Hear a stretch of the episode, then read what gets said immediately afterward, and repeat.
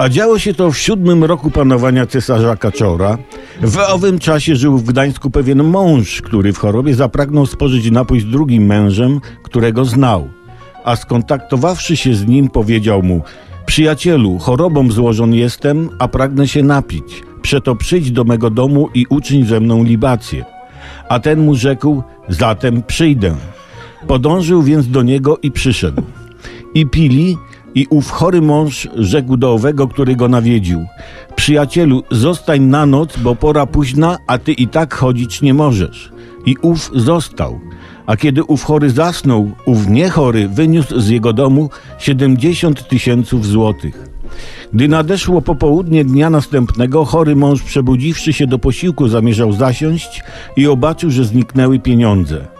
Jako w owym czasie powszechnie czyniono, ów posłał po aniołów stróżów, a ci dotarłszy do domu owego, co wyniósł pieniądze, znaleźli u niego liczne obuwie markowe i takie szaty jeszcze z metkami. I rzekli mu, to ty. Co prawdą było, bo to był on, a ów im rzekł, to ja. I wyznał, wydałem w kilka godzin wszystko, by się odziać i obuć. A aniołowie stróże mówili do siebie, połączone siły naszych niewiast nie dałyby rady, a ten tego dokonał. I powiedzieli go na strażnicę, mówiąc do tłumów, strzeżcie się bracia, tych, którzy z wami piją, bo okraść was mogą.